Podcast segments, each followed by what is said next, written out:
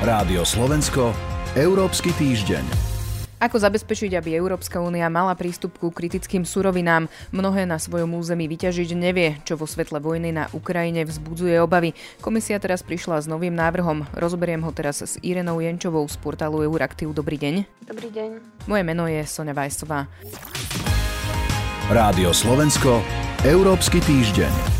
Pani Jenčová, povedzme si najskôr, čo to vlastne tie kritické, respektíve strategické suroviny sú a od koho je Európska únia najviac závislá? Takže tieto minerály, ktoré sú, sú vlastne kriticky dôležité pre zelené či digitálne technológie a používajú sa napríklad do fotovoltických panelov, do veterných turbín alebo do batérií alebo mobilov. V súčasnosti Európa dováža až napríklad až 68% svojej spotreby kobaltu z Demokratickej republiky Kongo, ale väčšina teda týchto dôležitých kritických mm, surovín prichádza z Číny.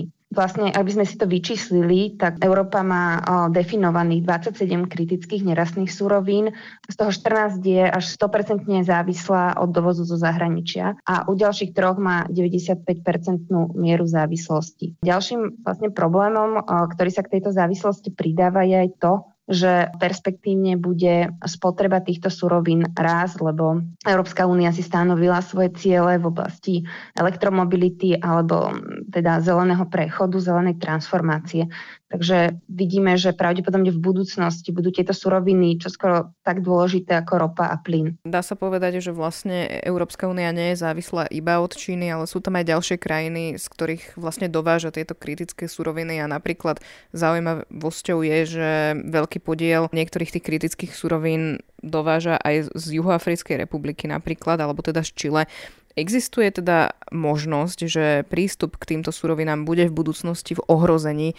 Už sme to naznačili, že napríklad Rusko viac podľa mnohých nie je spolahlivým partnerom. Brusel sa s obavami pozrá aj na Čínu. Čo teda navrhuje Európska komisia v tom svojom návrhu z tohto týždňa?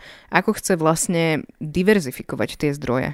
Um, presne ako ste povedali, vlastne tie skúsenosti s ruským tlakom v oblasti dodavok plynu v roku 2022 spôsobili, že Európska exekutíva si začala klásť také otázky, ako je napríklad to, že ako by dopadli európske plány v oblasti obnoviteľných zdrojov či elektromobility, ak by napríklad Čína napadla Tajván a hrozilo by prerušenie dodávok kritických surovín do Európy. Práve túto závislosť Európy od Pekingu sa komisia rozhodla riešiť v novom zákone, ktorý je teda vyslovene zameraný na diverzifikáciu dodávok od Číny, s ktorým prišla teda tento týždeň. Ako by to teda malo vyzerať? Takže európske plány na toto oslobodenie sa od závislosti od dovozu mm, kritických materiálov z Číny sú v takých troch rovinách. Za prvé ide o to posilniť surovinovú diplomáciu smerom ku krajinám, k iným krajinám bohatým e, na tieto minerály, ako sú Kanada, Austrália, africké krajiny alebo Čile. Ďalším bodom je uľahčenie zjednodušiť ťažbu v Európe. Za tretie zvýšiť mieru recyklácie týchto súrovín, lebo sú teda relatívne dobre recyklovateľné. Popri týchto opatreniach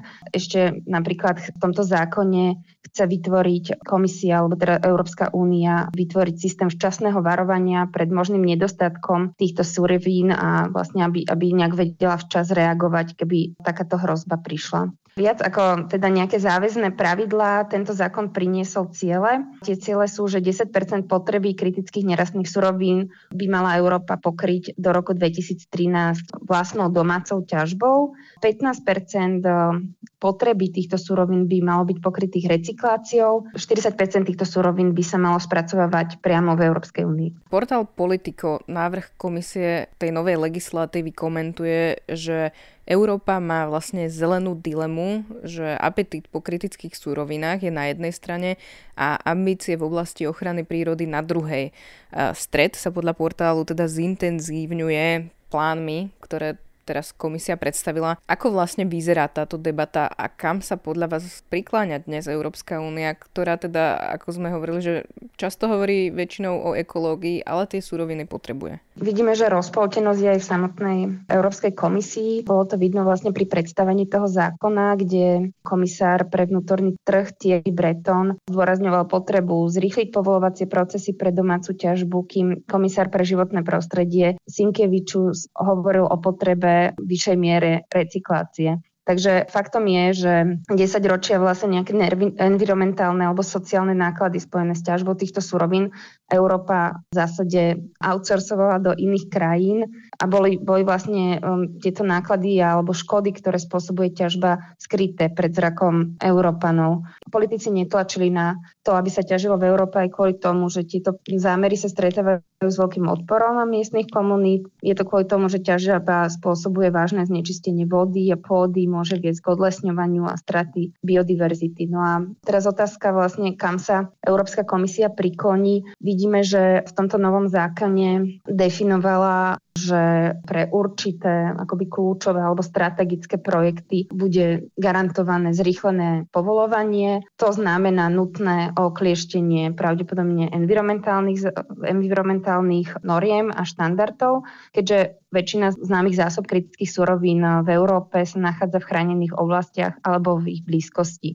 Takže Európska únia bude musieť pravdepodobne, ak teda sa zrýchlia tieto povolovania, robiť ústupky v oblasti ochrany prírody. Čiže to, aby si vlastne zabezpečila tie kritické súroviny, kvôli tomu bude musieť ísť ochrana prírody na druhú kolaj, alebo sa teda zmieri s tým, že ich bude dovážať zo zahraničia, ale to vlastne teraz hovorí, že, že od nich sa chce odpútať od toho zahraničia. No ešte potom hovorí akoby v rámci tej surovinovej diplomácie aj o tom, že ako keby Európa je schopná garantovať, ak aj tie ťažobné projekty budú mimo Európy, vysoké environmentálne a sociálne štandardy na mieste tých, tej ťažby, ale to sa pravdepodobne bude ťažko presadzovať napríklad v Demokratickej republike Kongo alebo v Čile. Takže ako keby si tu ponecháva také zadné vrátka, ale asi bude teraz veľký tlak na otváranie nových ťažieb v Európe.